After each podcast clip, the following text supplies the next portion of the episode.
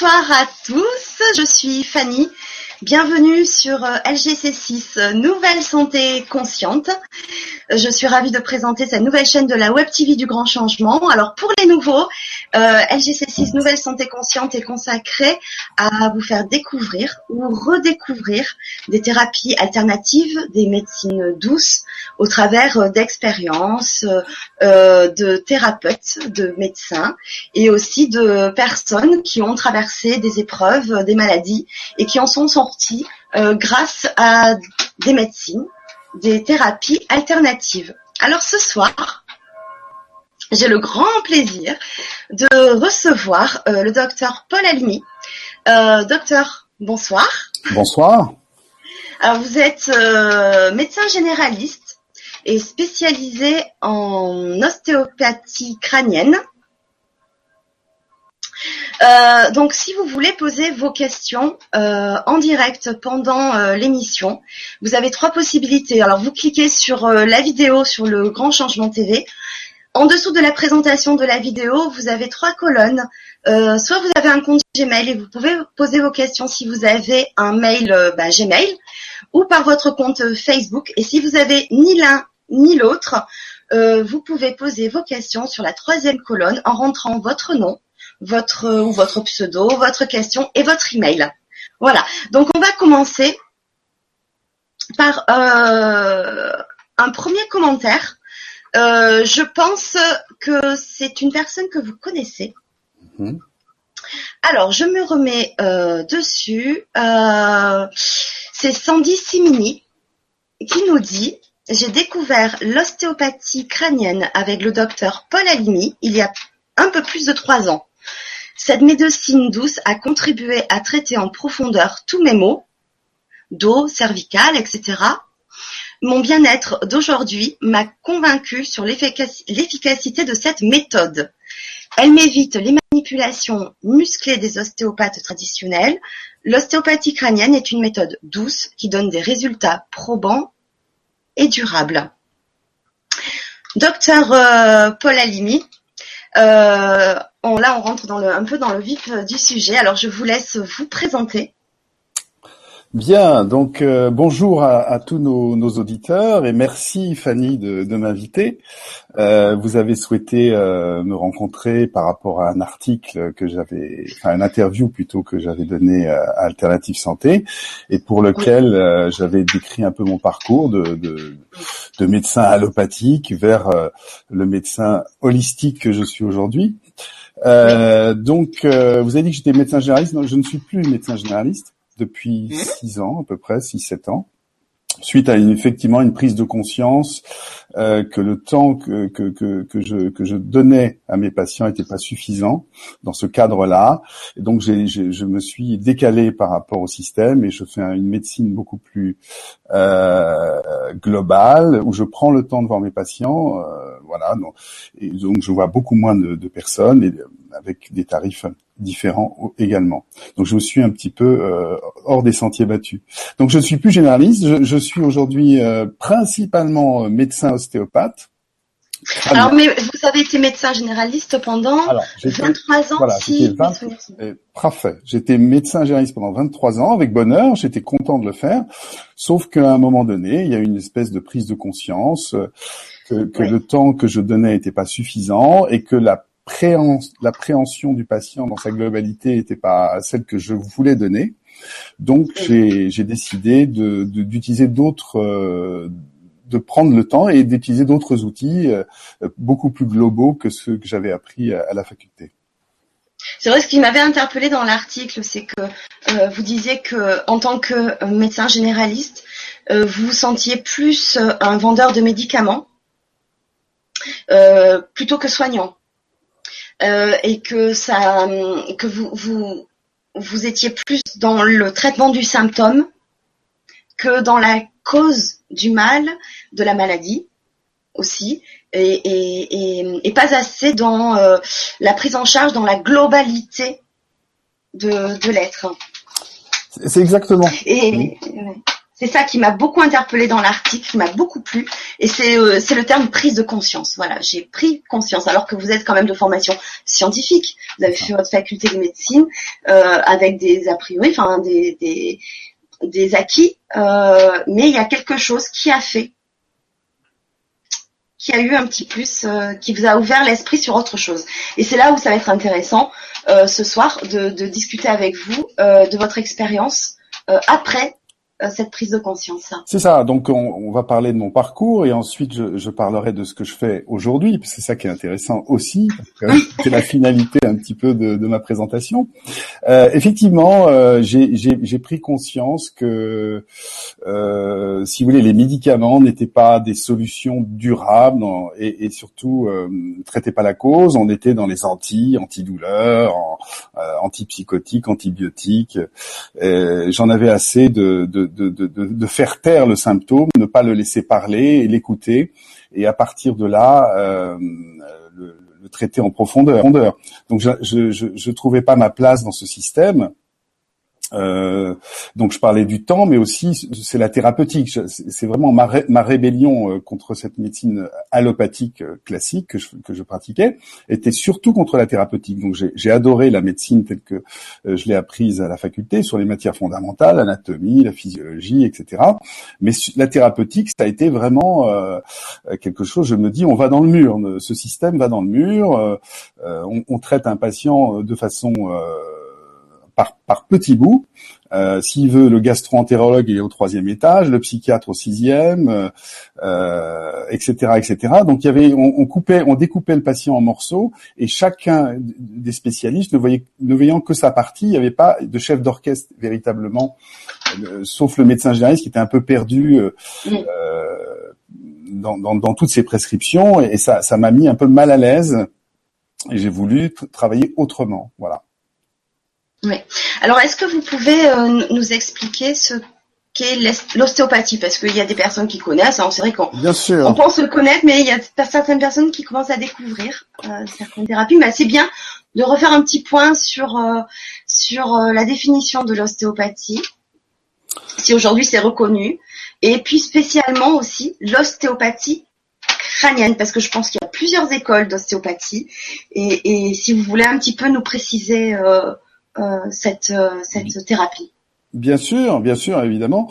Euh, donc moi, je me suis engagé sur ce terrain-là. C'est juste pour parler de mon parcours vite très très vite euh, parce que je, je, je, très jeune je souhaitais euh, je souhaitais faire du sport voilà être sportif. Euh, j'avais pas trop les capacités euh, physiques on va dire pour le faire. Ensuite j'ai voulu être prof de sport et puis voilà les injonctions familiales m'ont m'ont proposé de faire médecine comme mes deux frères comme je l'expliquais dans le texte. J'avais un père un peu voilà un peu tyrannique entre guillemets qui nous a un petit peu bloqués dans, dans, dans, nos, dans nos choix et on est, on est devenus tous les, tous les trois médecins. Donc j'avais pas ce choix, j'avais pas eu j'ai pas eu le choix. Enfin, je, je, on a toujours le choix. Sauf que voilà, à l'époque, j'avais pas pris mon, mon indépendance euh, euh professionnelle et j'ai laissé un petit peu les choses se faire. Donc j'ai choisi euh, médecine. Ensuite, j'ai dérivé vers la médecine du sport parce que c'était ça véritablement mes, mes, mes, choix.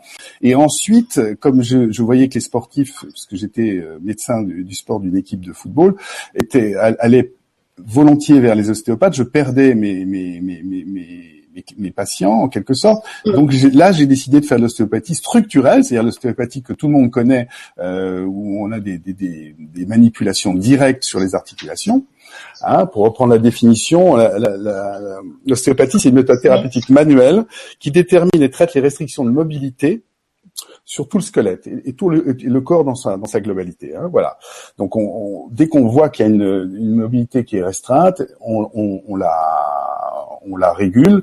Pourquoi? Parce que le mouvement, c'est la vie, et, dès qu'on perd du mouvement, dès qu'on restreint le mouvement, on crée des, des tensions, des inflammations et éventuellement des compensations euh, sur l'arbre architectural du corps ce qui, qui, qui, devient, euh, qui a des effets pervers en fait.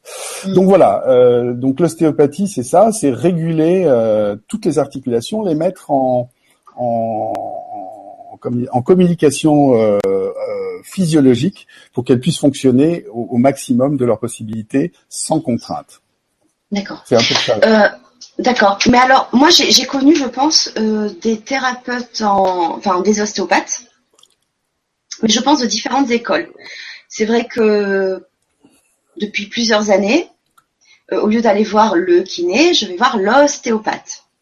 C'est un choix, c'est une, ça a été une très belle découverte parce que je trouve qu'en une ou deux séances, bien son, tout est réglé.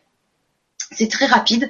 En revanche, j'ai eu euh, dans un premier temps, il y a déjà quelques années en arrière, euh, des ostéopathes qui vous font craquer. Et par la suite, j'ai rencontré d'autres ostéopathes qui sont presque, enfin, on croit qu'ils font rien. Ils vous manipulent pas forcément. Euh, ben, vous règlent vos problèmes euh, de dos, de cervical, de migraine, sans manipuler. Est-ce que c'est cette différence euh, d'ostéopathie qu'on appelle ostéopathie ou ostéopathie crânienne? Est-ce qu'il y a différentes écoles? Ou est-ce que tout simplement ça a évolué au fil des années? Effectivement, il y a plusieurs types d'ostéopathie. Donc je, là, je, je, je, vais parler de ceux que je connais euh, parce que je peux pas parler pour d'autres dans la mesure où je les pratique pas vraiment. Euh, les, les, concepts euh, classiques de l'ostéopathie sont, sont, préservés, sont gardés, mais euh, la, voie d'abord est différente. Elle peut être plus douce, elle peut être plus structurelle, comme on l'a dit, avec les manipulations directes, et elle peut être crânienne, comme je l'exerce. Et là, c'est celle-là que je vais, que dont je vais parler parce que je la pratique au quotidien. Et, et... Oui. Alors on, vous écoute parce que euh, c'est vraiment euh, quelque chose moi qui me qui me qui m'intéresse énormément. Non seulement pour moi, mais c'est vrai que je l'ai fait tester aussi à, mon fils. Alors là, je fais une petite parenthèse personnelle, mais c'est vrai que ça peut aussi euh, être une expérience à faire partager à, tous. il y a quelques mois, c'était au printemps, mon fils s'est vraiment plein de grosses douleurs à, à l'estomac. Alors dans un premier temps, mon, réflexe de maman, c'est bon, ben, c'était très chronique. C'était vraiment des douleurs, mais vraiment très intenses, euh, à la limite du supportable. Et à le voir comme ça, je dis, bah alors, je te prends, on t'amène aux urgences. Et aux urgences, ben on m'a dit, ben il n'y a rien de particulier à part le côlon, etc. Donc on lui a donné un petit médicament. Et puis moi, deux, deux jours après, je me suis dit, mais et si j'allais voir notre ostéopathe? Est-ce qu'elle pourrait pas régler son problème? Et effectivement, en une voire deux séances, et encore que la deuxième séance c'était juste pour euh, pour bien renforcer la première séance, elle a pu euh, euh, soulager ses douleurs d'estomac, mais qui en fait étaient liées parce qu'elle a mis des mots sur son mal. C'était vraiment une émotion très forte qui vivait, de colère, et, et c'était c'était lié, c'est-à-dire qu'une émotion a créé un problème physiologique. Et très rapidement, ça s'est résorbé. Mm-hmm. Mm-hmm. Donc je pense que c'est de, ça que vous allez euh, nous parler. Alors, pas, pas, pas forcément. Pas forcément. dans un premier temps, mais dans un deuxième temps, euh, oui, parce que c'est exactement la, pratique que j'ai aujourd'hui. On en viendra après, si vous voulez. Donc, euh, donc là, donc là, j'ai parlé de l'ostéopathie classique, structurelle, euh, qui, qui, qui, consiste à réguler euh, les articulations et, et, les mettre en mouvement. Et ensuite, on a l'ostéopathie crânienne. Alors, je ne sais pas si ça vous intéresse, mais on pourrait faire un tout petit historique, comment ça s'est passé, parce que ça explique quand même bien. Ça, vous plaît, ça? Oui. D'accord. Parce que je veux pas euh, dériver sur des choses qui pourraient, qui, qui, qui m'amusent et qui me, qui me passionnent, mais qui pourraient aussi euh, ennuyer certaines personnes. Voilà. Donc non, non, ça va, ça le fait. Bon. Alors euh, donc en fait, euh, en fait. André Taylor Steele est un est un est un médecin, pasteur et ingénieur hydraulique. Donc ces trois ces trois ces trois spécialités, en quelque sorte, sont importants dans, la philosophie qu'il a mis en place par la suite. Il est fils lui-même de pasteur et médecin, et, son père euh, était un pasteur itinérant qui traversait l'Ouest américain et qui était euh, qui, dont, dont a qui a consacré sa vie aux Indiens Shawnee. Il les soignait et en même temps euh, il les évangélisait en quelque sorte. Donc lui, euh, André André Steller, qui était son fils, s'en est nourri de, de, de toute cette expérience de l'Ouest américain et des Indiens. Il a il a lui-même donc fait ses études de médecine. Bon, il faut dire qu'à l'époque, c'était une médecine qu'on appelait héroïque, c'est-à-dire qu'on faisait des saignées, euh, on, traitait avec des, du, calomel, c'est une espèce de, de, pesticide qui entraînait des, des, vomissements terribles, etc. Donc une médecine euh, assez archaïque. Et donc il a appris, il a appris ça, et il s'est aperçu très vite, quand, comme il était médecin pendant la guerre de sécession, que c'était pas très efficace. D'autant plus qu'il perd, qu'il perd trois de ses enfants de, de méningite cérébrospinale pendant cette guerre de sécession, parce qu'il y avait des épidémies. Et là, il a lui-même aussi encore une prise de conscience en disant euh, c'est pas trop la médecine que je veux exercer. Euh, pour, pour, moi et pour les autres, je décide d'offrir autre chose. Et donc ce, style qui est, ingénieur en hydraulique, qui est, pasteur, donc qui a, une voix, qui a une vie spirituelle, et il le fait vraiment dans cet esprit très spirituel, parce que en, en réalité, je fais une, une aparté, mais euh, ce, métier que l'on fait est spirituel, il est au service et on doit être euh, dans l'accompagnement et dans l'empathie. On peut pas séparer ça euh, de, la spiritualité. Je ferme la parenthèse. Donc cet, cet homme, euh, André Staller Steele, qui perd trois de ses enfants, décide de, de, créer une philosophie autour de, l'ostéopathie et autour de ce qu'il a appris euh, avec les Indiens Shaolin, c'est-à-dire le, reboutisme en quelque sorte. Et, il travaille beaucoup beaucoup sur l'anatomie. Il, déterre les morts, il, regarde les os, il essaye de comprendre comment ils fonctionnent entre eux, donc il passe sa vie à, comprendre le fonctionnement des os. Il se nourrit aussi de l'éveil, euh, comment dirais-je, médical de l'époque. Il y avait des, des, il y avait des, comment dirais-je, des, philosophies qui, qui, qui, égrenaient l'époque, le, le, frénisme euh, et, d'autres. Euh, etc. Donc il se nourrit de tout ça, il en crée, il, en crée, il, crée une, une espèce de concept concept qui, qui, qui, qui, met en place en, en 1874 et il, crée son cabinet médical où il écrit guérisseur et magnétiseur. Il met sa plaque, voilà, de médecin, guérisseur et magnétiseur. Puis ensuite, il développe le concept, il fait des conférences et puis il crée une école en, en fin, fin, de, fin du, du, 19e siècle. Donc cette école euh, fonctionne, il, a, il, a, il commence à avoir beaucoup, beaucoup de résultats de telle sorte que même le président Roosevelt vient se soigner euh, chez lui. Donc il a, donc il, ce, qui est, ce, qui est, étonnant, c'est que grâce au président Roosevelt, il arrive à reconnaître son école, parce que bien sûr il y avait un grand ostracisme de, ses confrères qui ne comprenaient pas sa, façon de fonctionner et qui, s'opposaient à, ses méthodes. Mais il a eu l'appui du président, il a pu créer et être reconnu. Bon, à partir de là, euh, donc c'est là où j'en viens à, l'ostéopathie crânienne. Un, journaliste arrive pour l'interroger parce qu'il y avait beaucoup, beaucoup de, questions qu'on se posait pour cette ostéopathie qui était nouvelle et, étonnante, puisqu'on y avait des résultats un peu étonnants. Donc un journaliste arrive pour interroger le, maître, euh, André Steuerstedt, qui, qui entre en entre parenthèses un excentrique euh, qui s'habille en noir et qui se, se balade avec des sacs d'os euh, remplis d'os toute la journée, qui dort avec son fémur, euh, qui, qui, prend d'amour son fémur et qui, et qui dort avec. Enfin, c'est c'est oui, spécial. Hein? C'est un peu spécial. C'est un excentrique, et donc effectivement, euh, euh, il, il, peut, il peut, être, il est moqué, il est moqué à son époque, mais quand même les résultats sont là. Donc ce, ce journaliste qui s'appelle Sutherland, de, William Sutherland, vient le, vient le rencontrer.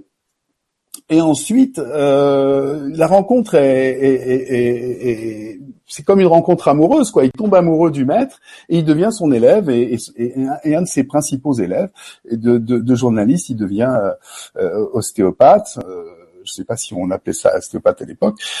Et voilà, donc ce, cet élève, euh, cet élève suit le maître, a son diplôme en 1900, donc c'est facile à retenir la date. Il a son diplôme et là, et là, il a une espèce d'idée un peu folle qu'il appelle l'idée folle. En passant dans les couloirs de, la faculté, il observe les, os, les os du crâne qui sont exposés, et, il s'aperçoit euh, dans son imaginaire que, ces os ont une bordure dentelée et il imagine que cette, cette bordure dentelée qui s'articule avec d'autres bordures dentelées peut créer un, mouvement. les uns avec les autres. Et alors qu'on pensait que le, crâne était figé, sans mouvement, puisque quand on déterrait les morts, bah, effectivement, euh, le crâne est fixe, on voit que les sutures sont, sont, figées. Mmh. Par contre, dans le vivant, elles ne le sont pas. Mais, mais on avait cette notion de, fixité des, os du crâne. Alors que, que tout le monde pensait ça, il imagine que lui, il y a un mouvement entre les os du crâne. Il appelle ça l'idée folle en 1930. Il rentre dans cette dans cette théorie où il, pense qu'il y a un mouvement à travers les os du crâne qui est lui-même relayé, relayé par le liquide céphalorachidien et les, les méninges vers le sacrum. Donc il y a un mouvement du sacrum vers le crâne et un mouvement de va-et-vient harmonieux qu'il appelle le mouvement respiratoire primaire. Voilà. Donc c'est un peu compliqué, je ne veux pas rentrer dans des détails, euh, mais c'est un mouvement de, de, gonflement et de dégonflement. Voilà, à, ce rythme-là. Ça gonfle, puis ça dégonfle. Donc c'est un mouvement qu'on perçoit très bien de façon manuelle. Et c'est ces mouvements qu'on appelle le mouvement respiratoire primaire, parce qu'il est avant même la respiration, il est primaire parce qu'il existe même avant la respiration, c'est-à-dire que dans le ventre de la maman, ce mouvement existe avant même que l'enfant respire et coupe le cordon. Donc ce mouvement respiratoire primaire, euh, je ne sais plus où je voulais en venir. Il existe déjà dans le ventre de la maman. Il existe déjà dans le ventre de la maman. Bon, j'ai perdu le fil là, j'ai perdu le fil. Euh, C'est pas grave. Bon, bon, bon, bon.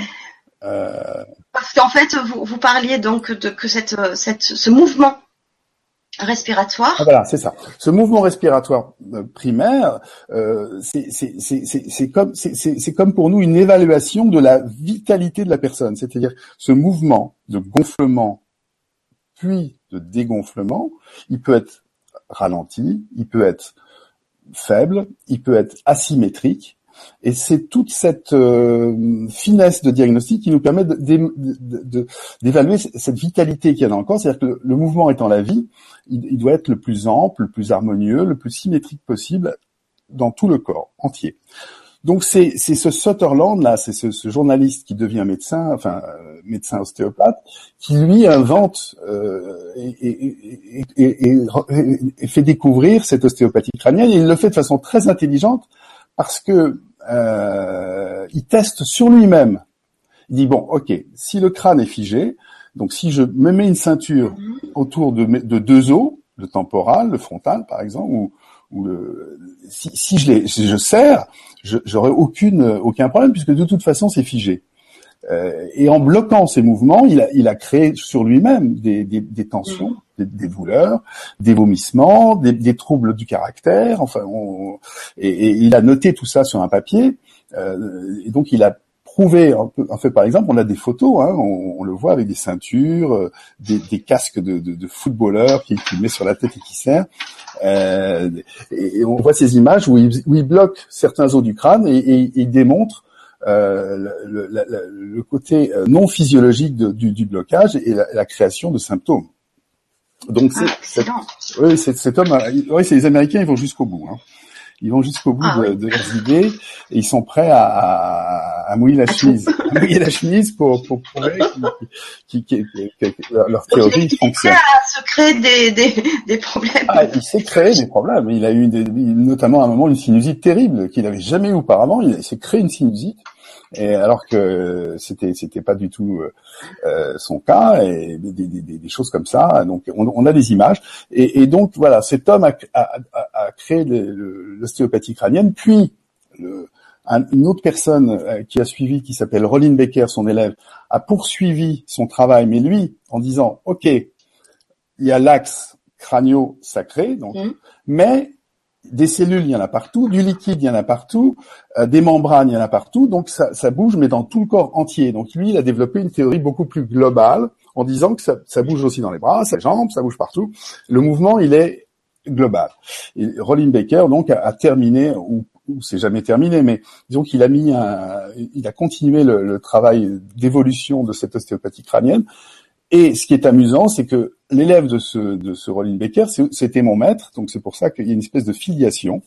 Et, voilà. Et, mon maître, qui, s'appelle le professeur Ben Soussan, qui est médecin et, travaille avec moi au centre Théopie aujourd'hui. Donc, si on a un moment, on parlera du, du centre Théopie. Euh, que, oui, c'est un centre que vous avez créé, oui, que vous animez. Oui, oui, on en parlera. Euh, un petit peu plus tard. Oui. Parfait, parfait. Donc voilà l'histoire de, de l'ostéopathie euh, classique, puis enfin structurelle, puis de l'ostéopathie crânienne. Mais il y a d'autres d'autres ostéopathies euh, qu'on appelle l'ostéopathie euh, des tissus mous, euh, où on va travailler sur des fascias, sur des, des, des, membranes. Ça va être très très doux. Il y a des petits mouvements qui se créent. Euh, donc c'est une autre une autre une autre façon d'exercer l'ostéopathie, c'est-à-dire qu'on va diminuer les tensions autour de l'articulation sans toucher vraiment à l'articulation. Mais pour reprendre un peu ce que vous avez dit tout à l'heure, l'ostéopathe crânien, vous dites dans certaines ostéopathies, il n'y a pas de manipulation. Si, parce que en ostéopathie crânienne, nous, on ne fait que euh, que prendre le, crâne du patient dans les mains et observer euh, ce, ce, ce, mouvement respiratoire primaire dans tous les dans toutes les parties du corps et, et voir s'il est harmonieux, symétrique, ample. Euh, qu'est-ce que je voulais dire? Bon, à partir de là. Parce que, parce que moi je disais qu'en fait il y avait des ostéopathes, enfin des, des, méthodes d'ostéopathie qui étaient euh, euh, euh, vraiment de la manipulation. Euh, on vous fait craquer le dos, les cervicales, et puis il y a des, des méthodes un petit peu plus subtiles. Et au final, bah, vous n'avez plus mal au cervical parce qu'on vous a quand même pas fait craquer. Et au final, bah, c'est réglé. C'est ça. Alors, ça que je, ce que je voulais dire en fait, c'est qu'il n'y a pas de manipulation objective, c'est-à-dire qu'on le voit pas objectivement, on n'entend pas de bruit, etc. Mais il se passe quelque chose euh, dans la réalité qui fait que l'articulation a, bougé, a changé. Et on, nous, moi, je travaille beaucoup sur la posture, c'est-à-dire je vérifie la posture avant et après la séance. Et en, en, au final, on a, on a en fin de séance une posture qui est, qui est redressée et qui est euh, symétrique. On a les épaules qui se, qui sont euh, symétriques, le bassin qui est, qui est droit, etc. Les cervicales qui sont, qui sont bien alignées. Donc les manipulations existent, mais elles sont dans le subtil. Euh, elles sont pas dans le corps physique réellement. On agit sur d'autres euh, sur d'autres corps beaucoup plus plus mm. subtils. Mais le, le résultat, ce qui compte, c'est c'est c'est le résultat. Et au fond, euh, et au fond, faut garder un peu l'ouverture d'esprit pour savoir que euh, ça marche. Oh oui, ça marche. Alors vous, vous le dites à une convaincue. Oui, ça marche. D'accord. Euh, est-ce que l'ostéopathie est aujourd'hui euh, reconnue? Alors, elle est reconnue, euh, oui, oui et non. C'est-à-dire que le, diplôme est reconnu, on, peut le mettre sur nos, nos, plaques, enfin nos plaques qui sont devant les immeubles et sur nos ordonnances. Après, la sécurité sociale ne reconnaît pas l'acte comme étant un acte médical, donc il n'est pas remboursé. Euh, voilà, c'est dans ce sens-là. Donc on est un petit peu en retard par rapport à d'autres euh, pays. Même les mutuelles sont très en retard. Euh, elles devraient aussi tenir compte de, de, de cette cette efficacité qui nous empêche de, de, prendre des médicaments, de voir le kiné, comme vous l'avez dit très justement, de, de, faire des radios, des scanners, des IRM, et, et au final, avec quelques séances, on peut, on peut les aider autrement et plus intelligemment. C'est là où je veux en venir tout à l'heure, c'est-à-dire comment comment euh, comment le patient peut reprendre son pouvoir à travers euh, la clé que je pourrais éventuellement lui délivrer de, en, en, en, ayant une lecture haute de son symptôme et, et lui et, et, l'entraîner vers et pas le faire à sa place bien entendu mais l'entraîner vers une, une, prise de conscience de qu'est-ce qui se passe dans ma vie qu'est-ce qui se joue là dans cet article dans ce jeu nous par exemple qu'est-ce qui se joue pour moi euh, et pourquoi à droite et pourquoi pas à gauche, etc., etc. Donc c'est toute la symbolique qui intervient là pour pour accompagner euh, le patient dans sa prise de conscience de de que que, que, la douleur peut être une clé et, une, et une ouverture vers vers quelque chose de plus qui, qui peut le faire grandir dans son évolution. En oui, bien sûr, bien sûr. Donc vous l'accompagnez dans sa globalité. Euh, euh, pour que en fait la personne qui est entre vos mains, c'est le cas de le dire, soit aussi acteur de sa guérison. C'est ça. Il, reprend son pouvoir en fait. Il a, il, a, il l'a perdu parce que le système il est comme il est, c'est-à-dire on, on, infantilise un peu le, patient, on, lui, fait bien comprendre que le savoir il est du côté du bureau et pas de l'autre, et que et que moi je sais et vous vous, vous avez qu'à suivre ce que je fais et point final. Donc moi je lui j'essaye. Je veux pas non plus être trop enfin, parfait parce que je ne le suis pas, mais euh, j'essaye de lui redonner euh, son pouvoir et lui dire en quelque sorte euh, c'est votre, euh, c'est votre, euh, votre histoire. Vous, vous, êtes encore le mieux placé pour la comprendre. Je peux vous accompagner dans cette compréhension. Et alors, quand vous l'avez compris, le, le message n'aura plus lieu d'être et votre corps vous laissera, vous, laissera la paix. Mais il y, aura d'autres messages. Mais, mais au moins, cette démarche, elle pourrait être positive dans la mesure où une autre, quand une autre affection viendra, il aura déjà ouvert une porte de, de, compréhension beaucoup plus plus large que euh, ça m'est tombé dessus, ça m'est arrivé. Euh, il n'y a pas de hasard. Euh, c'est tout, tout, est tout, est là. On est là pour faire des expériences et, ces expériences doivent, on doit en tirer les leçons. Bien sûr, bien sûr. Euh, donc, euh, euh, selon les parties du corps. Alors, est-ce que vous, je ne sais pas si vous travaillez avec les chakras, si vous en tout cas les parties du corps pour vous, est-ce qu'elles ont tout un rapport avec l'émotionnel? Est-ce que vous pensez qu'il y a un lien, par exemple l'estomac, euh, le ventre ou le partie droite, partie gauche, vous parliez Est-ce que ça a toujours un lien avec une émotion ou avec son, sa propre histoire? Les deux, je dirais les deux. Je dirais les deux. Euh, on, on, connaît bien en médecine chinoise la, relation entre les organes et, et, les, et, les, émotions. On les connaît bien. Donc, euh, ils ont étudié ça depuis ça fait 5000 ans. Donc, euh, il faut aussi leur faire confiance. Et c'est ça. Je crois, oui. C'est une parenthèse un peu que je dénonce à travers la, la médecine que j'ai apprise. C'est-à-dire, euh, on ne tient pas compte d'autres médecines qui existent, qui ont, qui ont fait leurs leur preuves par, par le temps qui est passé, et on les considère euh, peu voilà, pas assez en tout cas pour, à mon goût. Donc dans médecine chinoise, je refaire ma parenthèse, en médecine chinoise, effectivement, ils ont compris très vite que le foie c'était la colère, que les reins c'était la peur, le, les poumons la tristesse, etc., etc.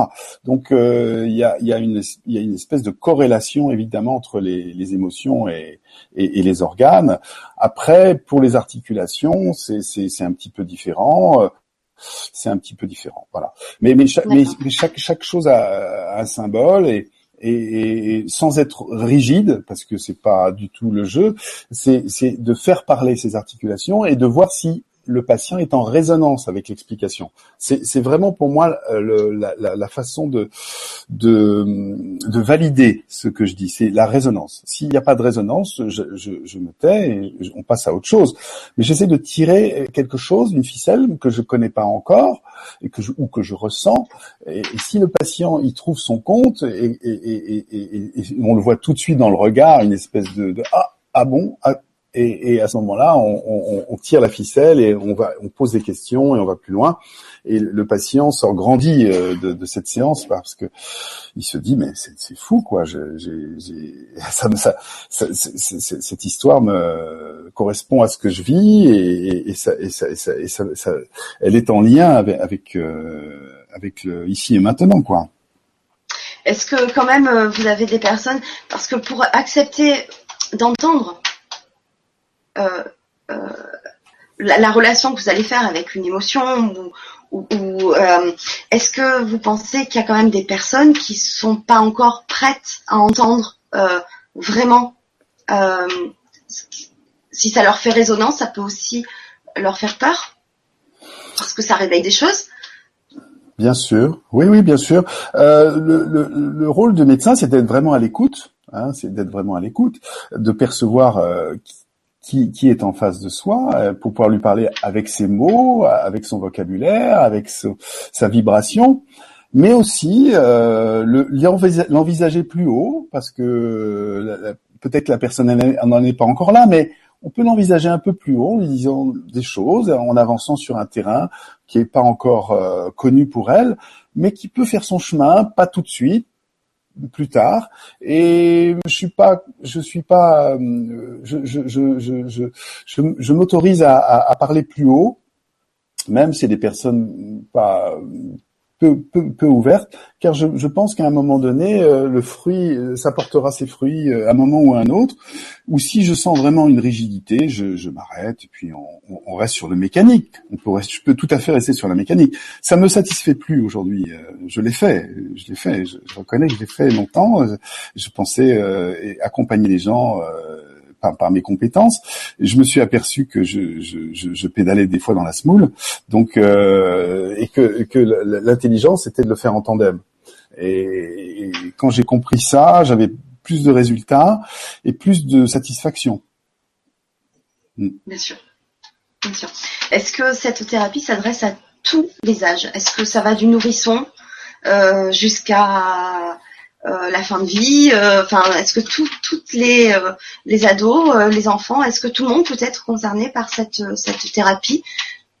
Oui, absolument. Euh, c'est tout l'intérêt. Euh, c'est tout l'intérêt de, de l'ostéopathie crânienne. Hein. Moi, je, au début, je, j'ai eu du mal avec cette, cette, cette technique parce que c'est la technique de l'invisible. On, on, ne voit rien. Il n'y a pas de signe objectif.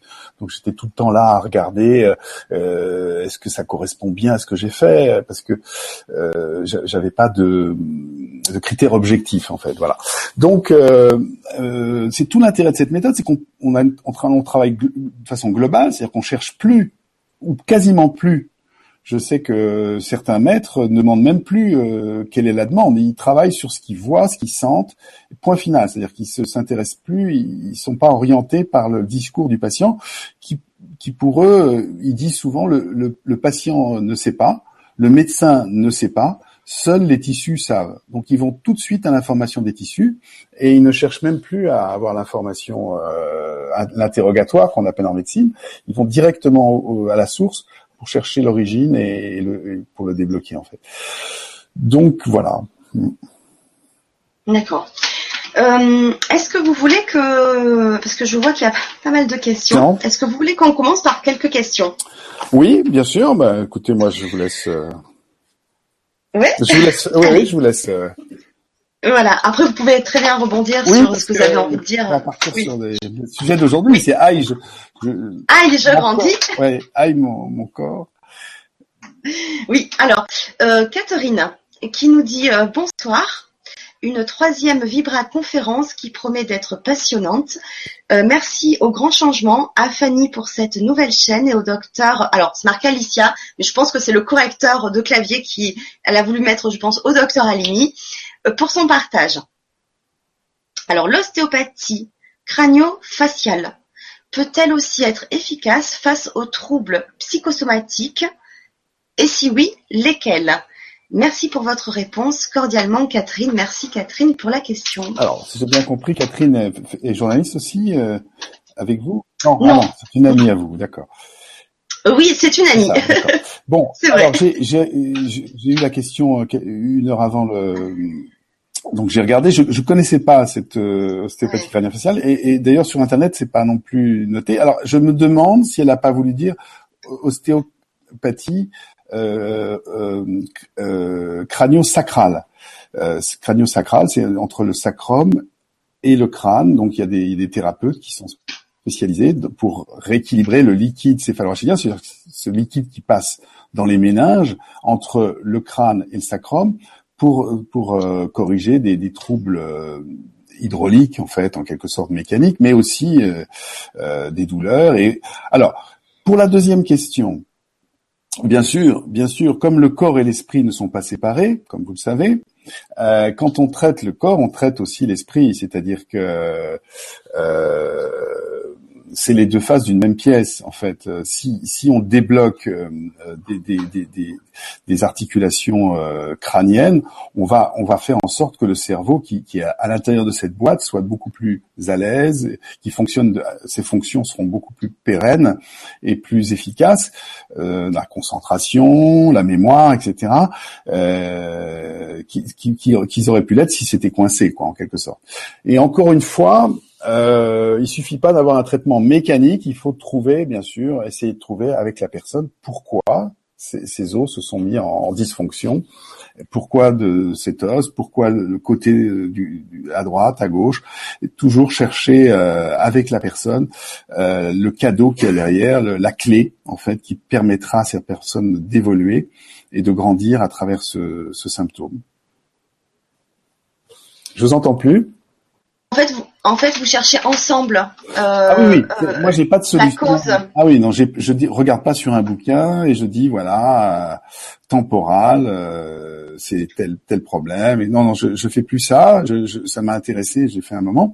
Aujourd'hui, euh, je, je, je, je, vois ce qui vient en moi, parce que bon, avec le temps, je suis un petit peu, je, je, vois ce qui vient en moi, les phrases qui viennent, et je, je, les, je, les, je les livre au, au, au patient. Et lui, ben, il voit comment ça résonne, et, et, on en parle ensemble pour pour pour pouvoir un petit peu euh, déblayer un peu tout ce qui se passe. Euh, voilà.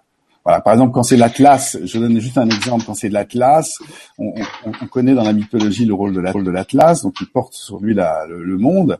Euh, pathologie de l'Atlas, donc on, pose la question qu'est-ce que vous portez euh, Et voilà, par exemple, et, et, ainsi de suite sur sur sur plein plein de d'événements ou de, de, de symptômes. Oui. Euh, vous êtes d'accord quand on dit oh j'en ai plein le dos, on a mal au dos. Absolument, absolument. Il y, a, il, y a, il y a, le dos et puis le bas du dos, c'est les peurs parce que le rein est pas loin. Donc aussi, on peut envisager les peurs. Et pour le haut du dos, on peut envisager aussi qu'est-ce qu'on porte, qu'est-ce qui est lourd, qu'est-ce qui est, qu'est-ce qui fait que c'est trop lourd pour moi, quoi. Qu'est-ce qui et, et, et c'est amusant parce que on peut se tromper évidemment. Et ça, je, je, je l'intègre dans ma pratique, mais, mais souvent on a une réponse, euh, ça, ça, ça, ça, interroge les gens et, et, et c'est amusant. Ça les interpelle. Et, et, du coup ça leur met quand même euh, un peu euh, euh sur une piste pour, euh, pour leur guérison parce que c'est vrai que ça interpelle. Absolument, absolument. Même si on n'est pas forcément dans cette euh, euh, période de, de, de, de réflexion, euh, si on n'est pas du tout dans cette phase-là, bah vous, vous êtes là pour justement peut-être un petit peu ouvrir à, à, à, toutes ces questions et, surtout à trouver des réponses et pour, pour se mieux être. Alors on a une question. Je pense que là on va rentrer dans le dans le sujet vraiment de, de l'émission. Euh, c'est une question de savourer qui nous dit bonjour. Euh, l'ostéopathie crânienne peut-elle accompagner les adolescents dans leur développement corporel? Évidemment, euh, moi je ferai pas de séparation entre les différents âges. Je ferai, je, je, traite les personnes d'où qu'elles viennent, quand elles viennent, l'adolescent comme un, comme un autre. Mais effectivement, dans cette période où, où il y a une recherche d'identité, notamment sexuelle, dans cette période de transformation, euh, il est intéressant euh, pour pour la, pour l'adolescent d'être d'être en harmonie dans son corps, parce que c'est souvent le cas, ils sont pas forcément bien dans leur peau et, et bien dans leur corps, donc ça pourrait ça pourrait euh, être un, un moyen d'ajustement intéressant de passer par le corps euh, pour pour euh, pour réguler un peu les tensions qu'ils peuvent vivre dans cette période d'âge cette tranche d'âge. Bien sûr. Oui, c'est important. Alors, euh, donc le sujet de ce soir, c'est Aïe, je grandis ou mon corps comme opportunité d'évolution? C'est ça. Alors, qu'est-ce que vous pouvez nous dire sur, euh, sur ce beau sujet Ce beau sujet. Oui, c'est un sujet magnifique, euh, d'autant plus, d'autant plus que euh, c'est récent dans, dans, ma dans ma pratique, si vous voulez. Euh, euh, c'est euh, l'enseignement que je reçois, qui m'a qui m'a été donné et, et, et que j'ai entendu et que j'espère intégrer aujourd'hui, un, un, enseignement de soins. Un atelier de travail sur soi qui me permet un de travailler sur moi et, et deuxièmement de, d'affiner ma pratique de soins. Voilà. Donc c'est grâce à cet enseignement que je peux euh, aujourd'hui, que j'ai développé aujourd'hui une, technique, enfin une technique, plutôt une philosophie de, travail qui, me permet de d'améliorer euh, mes, mes, mes, soins et puis surtout d'être satisfait. Parce que le problème de, de ce métier, c'est qu'à un moment donné, il y a une usure parce que on est dans une espèce de routine et, et, euh, et on, on, on, retombe souvent dans les mêmes travers auquel cas, euh, auquel cas, ben, on est un petit peu coincé. Euh, si on s'ennuie dans, dans, sa pratique, euh, forcément, on n'est plus dans l'ouverture par rapport à l'autre. Donc, il faut à chaque fois se remettre en question. Soi-même parce que en, le patient est un autre soi-même. Et s'il vient vers moi par résonance c'est que j'ai quelque chose aussi aussi à travailler à travers à travers ce qu'il me dit. Donc euh, donc voilà en travaillant sur moi comme je le fais, et puis euh, en essayant d'intégrer l'enseignement, la connaissance que je reçois, j'ai essayé de, de, mettre au, point un ensemble de, de pratiques qui, qui m'est propre, je, je, crois, ou qui peut que je peux partager peut-être avec d'autres, mais je ne sais pas vraiment. Voilà. Donc, euh, alors dans, dans, nos sociétés occidentales, le corps est souvent vu comme un, comme un, un objet de séduction, de plaisir, etc. Donc, on, on, passe, on passe souvent par, par, par l'esprit ou par la parole pour soigner, pour traiter, etc. Notamment en thérapie. Et en France, notamment, euh, on est un des derniers pays encore à pratiquer la psychanalyse. Voilà. Donc, euh, donc j'ai trouvé intéressant de, de, de, de traiter euh, l'esprit, mais par le corps par le corps. En fait, euh, en fait, ce qui, ce qui me, ce qui m'est venu, en fait, c'est que le corps, il a cette intégrité et cette sincérité que n'a pas l'esprit, parce que l'esprit, il est, il est dans le mental, donc dans, dans, il, il, peut mentir en quelque sorte. Pourquoi? Parce qu'on interprète notre interprétation peut, peut, peut, évidemment nous faire passer et, faire un, déni de, de, de ce qu'on de ce qu'on ressent vraiment. Par contre, le corps, bah, il nous dit voilà, j'ai mal là, j'ai mal là, j'ai mal là, et, il répète, et il répète. Donc il a il a cette faculté là à, à, nous informer dans, dans la vérité de, de, de, de ce qu'on vit et de, de ce qu'on a créé pour soi, parce qu'on est créateur de sa vie, créateur de ce qu'on de, de, nos actes. Donc il a cette euh, cette, cette qualité rare d'être euh, beaucoup plus fiable, fiable, on va dire. Donc, euh, j'avais noté juste, euh, le corps est un ami et est un allié. Donc, c'est un allié dans la compréhension de soi. Il écoute toujours notre moi, notre personnalité, pour qu'on puisse faire nos expériences. Il l'écoute, donc comme un allié, comme un ami, il écoute, on fait nos expériences, il est, il en est en, il est en accord. Et puis à un moment, bon, si, si par exemple on, on l'écoute pas suffisamment, comme c'est beaucoup le cas euh, dans mes consultations, ce que j'entends souvent, c'est-à-dire que c'est l'esprit qui commande, je, je, dois faire ci, je dois faire ça, etc. Et le corps doit suivre comme un automate ben, à un moment donné, il se rebelle et ça crée des tensions dans le corps. Et, là, et, là, voilà. Donc c'est là qu'on parle de, de, plutôt suivre le corps que suivre l'esprit, qui est lui, euh, qui est très agile, très très vite. Je suis aussi moine zen et, il y a une image qui est donnée dans, le bouddhisme zen, c'est le l'esprit, c'est le singe qui tourne autour d'un pieu euh, le pieu étant le, corps, euh, surtout dans, la position de méditation. Donc le corps est solide, il est, là, il tient, et le, singe tourne autour du pieu, et donc c'est un peu l'image de, l'esprit agile, toujours en, et, le, corps qui, est bon, qui, est plus dans, la stabilité. Donc, et, on, nous demande souvent en méditation de suivre plus le corps et laisser l'esprit euh, s'exprimer sans le suivre, sans suivre nos pensées, etc., etc. Donc c'est un peu c'est un peu l'idée euh, que, que je, je, peux aussi développer dans, dans, ma dans ma pratique, c'est-à-dire qu'est-ce que le corps nous dit, qu'est-ce qu'il a à nous dire? Et, et comment on pourrait euh, qu'est-ce qu'est-ce qu'on peut en tirer comme comme profit, comme expérience de vie? Voilà, c'est un peu ça. Oui, sauf que c'est pas du tout, c'est pas du tout ce qu'on nous apprend depuis tout petit.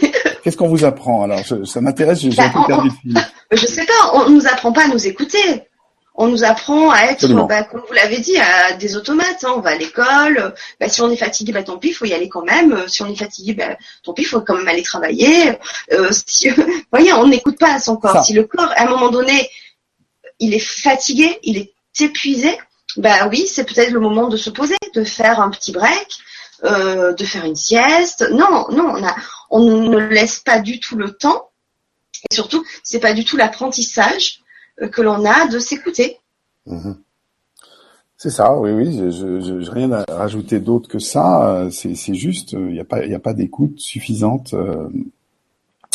Et c'est vrai que par le biais de la méditation régulière, euh, même hebdomadaire, euh, même si c'est pas facile au début, mais quand une fois on, a acquis cette pratique, ben, là vraiment on est en résonance son soi profond et surtout à l'écoute de son corps. C'est ça. C'est vraiment très important. Mais c'est pas quelque chose que l'on apprend dans notre civilisation, enfin occidentale. Euh, dans, dans le métro boulot euh, bou, euh, dodo, euh, voilà, euh, on n'a pas, il n'y a pas la place, il n'y a pas le temps. C'est ça. On prend C'est pas ça, le temps. c'est ça. C'est surtout qu'on ne prend pas le temps. C'est ça. Il y a, il y a des modèles. Il y a des modèles euh, qu'on a, enfin, on peut dire même un égrégore sociétal, un égrégore familial, un égrégore euh, ethnique qui nous dit, avec des injonctions qui nous disent euh, sois fort, euh, sois actif, euh, euh, euh, remplis ta journée. euh, comme j'ai entendu encore hier, je, je remplis pas assez ma journée. Il faut toujours. si- dès que je dès que je m'arrête, j'ai l'impression de plus exister, de plus être. Euh, donc on est plus dans le faire que dans l'être. Et, au final, euh, on n'est pas plus heureux, voire, euh, voire moins heureux. Euh, on, se, se laisse pas être, quoi, et exprimer qui on est, ressentir, écouter, toutes les, le côté yin du corps, c'est-à-dire le côté féminin de notre corps, c'est-à-dire ressentir, écouter, euh, dans une espèce de, de bienveillance, etc. Et on est plus dans le faire, dans le masculin, c'est-à-dire le faire, euh, l'action, l'agir. euh, et, et, et, à ce moment-là, c'est pas très équilibrant pour le corps de, de toujours à, développer son masculin et, et, peu son féminin. Surtout pour les hommes, parce que les femmes, ont, ils sont plus, ils ont, ils ont déjà le féminin ancré en elles. Oui, peut-être, mais c'est vrai que on, on, on veut pas nous laisser non plus le, le, le- on se laisse pas le temps de, de se poser. Il faut toujours, toujours, euh, voilà, comme vous disiez, être dans l'action. euh, euh, si on n'a rien à faire, ben, qu'est-ce qu'on fait? On s'ennuie. C'est ça. On se m'ennuie, j'existe pas, je suis, je suis pas, je suis pas vivant, euh, je, je dois être dans l'effervescence, euh, l'agitation. Oui, mais c'est se perdre aussi, Absolument. parce que quand, on- parce que quand on, on pratique après, Je dirais c'est se fuir, c'est se fuir, oui. c'est une fuite. oui aussi. C'est une fuite, c'est-à-dire que comme on n'a pas envie d'être dans l'introspection, de se regarder faire, de se voir euh, avec un peu de décalage, de recul, on va être on va on va on va on va on va on va basculer dans l'action, euh, dans l'agir. euh, justement, ça ne nous laisse pas le temps de de regarder euh, qui on est. est-ce que j'ai eu de la peine là? Parce que c'est un peu ça que moi je fais au- aujourd'hui c'est le soir, quand je re- rentre chez moi, je, fais une espèce de bilan euh, émotionnel et, et je m'accompagne dans, des petites, parce qu'on est en tant que médecin et en tant qu'homme et en tant que, vivant, être vivant, j'ai beaucoup d'informations qui m'arrivent dans la journée et j'ai besoin d'un temps où je m'accompagne sur des choses que j'ai pas bien digérées, pas bien gérées, que j'ai mis un peu euh, sous, sous le tapis pour pas pour pas les regarder parce que j'avais pas envie de, de souffrir. Donc je je je- j'essaye de faire ce travail et je l'incite à le faire euh, à, nos auditeurs de, de travail sur soi, d'accompagnement euh, le soir en rentrant de, de- des émotions parce que par exemple pour moi ça se manifeste très très très naturellement et on est dans le sujet dans une arythmie par exemple. J'ai une arythmie cardiaque et, j'ai- bien observé que n'arrive pas par hasard. Je, de temps en temps le rythme est bon je suis dans le rythme du cœur et puis de temps en temps ça devient arythmique et quand je réfléchis à qu'est-ce qui s'est passé dans la journée ah j'ai eu ça j'ai eu ça j'ai eu ça j'accompagne j'accompagne j'accompagne pour que mon cœur soit en résonance en, en- dans le bon rythme de la vie et plus dans, dans une espèce de, de décalage émotionnel par rapport à ce que je, je ressens et ce que je n'ai pas envie de ressentir et qui fait que mon cœur, bah, il se manifeste. Moi, moi, c'est comme ça. D'autres pourraient être dans d'autres, euh, dans d'autres, euh, dans d'autres feux euh, qui se manifestent autrement. Mais euh, ça peut être des migraines, ça peut être euh, des, des maux, des maux d'estomac, ça peut être des crises d'asthme. Enfin, chacun a, son mode de, de, de, de fonctionnement et c'est c'est comme ça que je l'entends. Et comme je, je, je, je, je l'enseigne entre guillemets à mes patients, bah, je le fais déjà pour moi-même. Bien sûr. on est son premier médecin euh, Voilà, soi-même. hein. voilà, voilà, absolument. Oui. Moi, c'est vrai que j'ai vu une, une grande amélioration lorsque j'ai mis en place des, euh, des méditations et des exercices de yoga tous les matins. Je me suis euh, vraiment imposé ça. Alors, bien sûr, ça a imposé de se lever plus tôt. Mais, euh, mais du coup, de m'imposer ça tous les matins, mais alors déjà, je démarrais une journée, mais d'une autre manière. avec beaucoup plus de joie, beaucoup plus de bonheur. Et petit à petit, ça m'a permis aussi de mieux me connaître et, d'améliorer mon euh, mes problèmes de dos qui étaient qui étaient liés au diaphragme parce que parce que après la journée, eh ben, après ça fuse partout. Hein. Le stress du travail, euh, le stress des autres, euh, les enfants à gérer. enfin voilà, après on a tout notre vie. Mais par contre, de démarrer une journée déjà en prenant soin de soi, prenant le temps pour soi, mais c'est déjà un, énorme privilège que je conseille à tous. Mmh. Alors moi, c'était le matin parce que je suis du matin, que j'adore me réveiller quand il fait nuit, de voir les étoiles et, c'est vrai que c'est un moment où c'est encore très silencieux. On a l'impression d'être seul au monde, mais ça peut être le soir avant de se coucher, ça peut être euh, à la pause de midi, ça peut être n'importe quel moment, peu importe.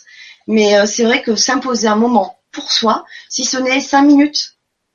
Sauf que moi, quand j'ai voulu m'imposer deux, trois minutes, cinq minutes, après c'est devenu une heure, une heure et demie. Mmh. je me de plus en plus tôt parce qu'après, on sent tellement cette énergie, on se sent tellement bien qu'on a juste euh, envie de, prendre de plus en plus de temps pour soi. C'est ça, c'est ça. Mmh. Tout à fait. Alors, pour ma part, moi, je fais des, exercices de, de, de reliance en fait. je me relie ciel-terre euh, avec les éléments en fait. Je, je, je, un, un, des un, des soucis euh, principaux sur cette terre, c'est que les gens se sentent séparés, se sentent euh, abandonnés, euh, rejetés, etc. Il y a beaucoup de, de types de, de, de, blessures.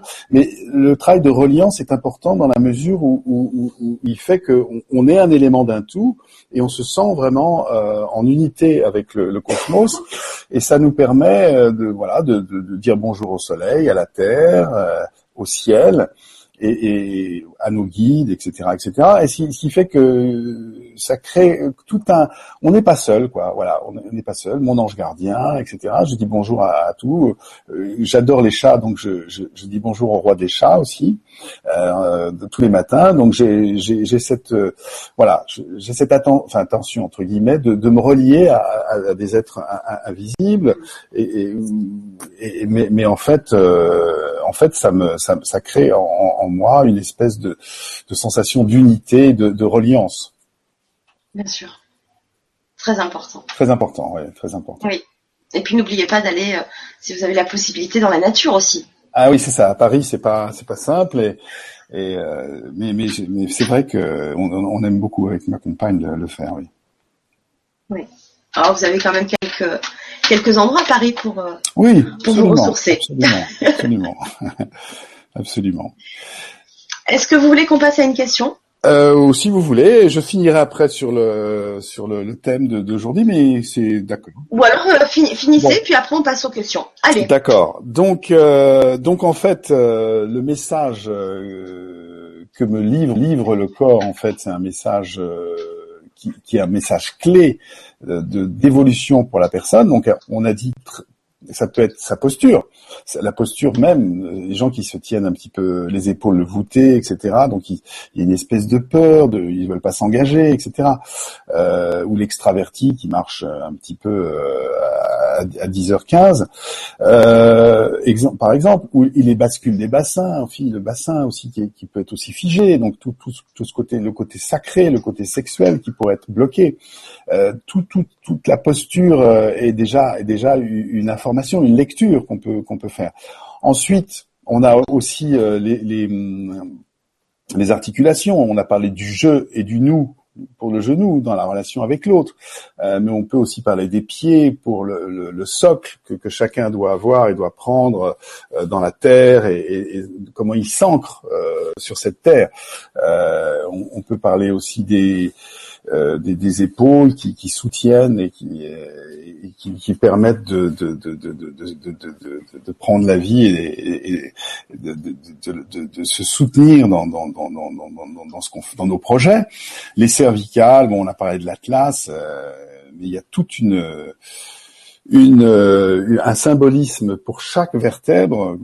Donc, de, quelquefois, je parle avec les patients voilà, donc il y a, y, a, y a, tout ça. Alors le côté droite et gauche, donc le côté droit, c'est mhm. plus le côté euh, yang et le côté gauche, le côté yin. Donc là, on va, on va, on va parler du, féminin ou, du masculin chez la personne. Pourquoi? Certaines personnes se plaignent toujours, c'est toujours à droite. Docteur, c'est toujours à droite. Voilà, c'est comme d'habitude. Voilà, j'ai mon épaule. De, hier, c'était mon ma jambe et c'est à droite. Voilà. Donc euh, il y, a, y a des possibilités de, de, de, comprendre euh, qu'est-ce qui se passe, pourquoi mon yang est fragile, pourquoi mon yang se, se plaint, pourquoi. Alors ça peut être le mien, celui, euh, la relation que j'ai avec mon père ou avec l'armée ou avec le, parce que le yang c'est aussi la, relation avec l'autorité. Mais euh, voilà, donc il faut fouiller un petit peu dans le dans dans le dans le discours voilà, donc euh, l'articulation, les organes dont on a parlé tout à l'heure, chaque organe étant une émotion, etc., etc.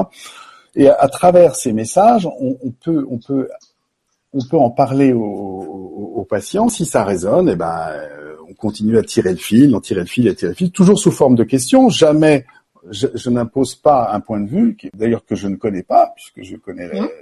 Peu la personne, mais je, j'essaie de, des questions et des questions et des questions, euh, de, trouver un petit peu le ressort qui, qui, finit par, euh, par, on finit par découvrir à un moment donné et qui fait que la personne prend conscience de son de son cadeau, de sa clé. Et là, c'est vraiment très joyeux pour euh, pour le médecin que je suis, le thérapeute ou le guérisseur que je suis, parce que on sent une joie profonde de la personne qui, qui, qui, qui, se met à, à, comprendre enfin les, raisons de sa, de, de, sa souffrance. Euh, on, sent aussi euh, euh, une connaissance d'elle-même qu'elle qu'elle qu'elle approfondit. Tout ça, tout ça est, est, très nourrissant pour, pour, moi, pour moi et pour, et pour la personne. D'ailleurs, j'apprends, j'apprends au fur et à mesure que je fais, parce que je, évidemment, j'ai pas, j'ai pas observé tous les cas possibles, euh, donc qui, qui, sont toujours différents. Donc voilà, c'est ce, ce, ce, ce, travail que qu'on peut faire en donc ne, pas que le médecin soit ou l'ostéopathe ne soit pas un mécanicien euh, du corps, mais mais plutôt un mécanicien de l'âme qui, qui, qui vienne un peu avec le patient euh, euh, raisonner ensemble dans la même fréquence pour pouvoir avec lui trouver des, des, des ouvertures de conscience. Bien sûr. Bien sûr. Le travail en globalité. Voilà, c'est pour ça que tout est lié, l'esprit, l'âme, euh, le corps, tout est lié. Et, c'est vraiment, vous êtes là pour, euh, comme un guide, comme un accompagnateur euh, dans, cette guérison, mais globale. C'est ça. Je préfère accompagnant. Voilà, je, suis un accompagnant bienveillant, dans l'empathie, qui, qui, qui, qui recherche pas forcément une, un objectif. C'est ça. J'ai des fois du mal avec ça. Donc je, me, je le dis pour, pour, pour bien l'ancrer en moi. Euh, j'ai cette, cette volonté, comme beaucoup de médecins d'ailleurs, je pense, euh, de, de vouloir euh, sauver l'autre, le guérir, euh, etc. Donc je pense que c'est inhérent à, au choix qu'on a fait. On n'a pas fait ça par hasard. Et, et, donc je dois me préserver de ça parce que c'est pas au, au, au final ce n'est pas efficace et, et, en même temps euh, je n'ai pas je n'ai rien à sauver du tout c'est la personne qui a à s'accompagner à se voilà. Oui, oui. C'est un travail à deux. C'est un travail en tandem euh, où, une personne, comme un grand frère un peu d'évolution, qui a déjà fait un, certain chemin, peut accompagner l'autre dans ce même euh, dans ce dans un chemin euh, un peu différent mais mais mais que que que, que j'ai que j'ai traversé puisque on n'a pas parlé de mon parcours mais à travers mon parcours de vie j'ai eu des prises de conscience successives qui sont traduites par des petite dépression pour essayer de, me réaxer, me réajuster à, vraiment ce que j'avais envie de faire, quoi. Parce que au début j'étais médecin, mais euh, j'étais dans le moule et, et j'étais pas satisfait parce que je prenais pas le temps, parce que euh, j'accompagnais pas les émotions des gens, je savais pas et j'avais pas envie peut-être aussi. Donc euh, il a fallu que je me réaxe. Qu'est-ce que je veux? Je veux gagner ma vie. Je veux, je veux, je veux être reconnu dans la société. Je veux être le docteur. Ou, ou alors euh, je veux vraiment accompagner l'autre, l'aider. Donc j'ai dû, j'ai dû réajuster ma, ma, ma, posture au fur et à mesure euh, de mes prises de conscience pour arriver là où j'en suis aujourd'hui et qui n'est, le chemin n'est pas fini, bien entendu jamais fini. Ce, qui, veut dire que quand vous, c'est vrai que quand vous pratiquiez la médecine traditionnelle, vous étiez pris peut-être par le temps. Oui. Euh, euh, tous enchaînés et vous étiez plus euh, plus dans la, prise de médicaments, vite le symptôme. comment vite le traiter.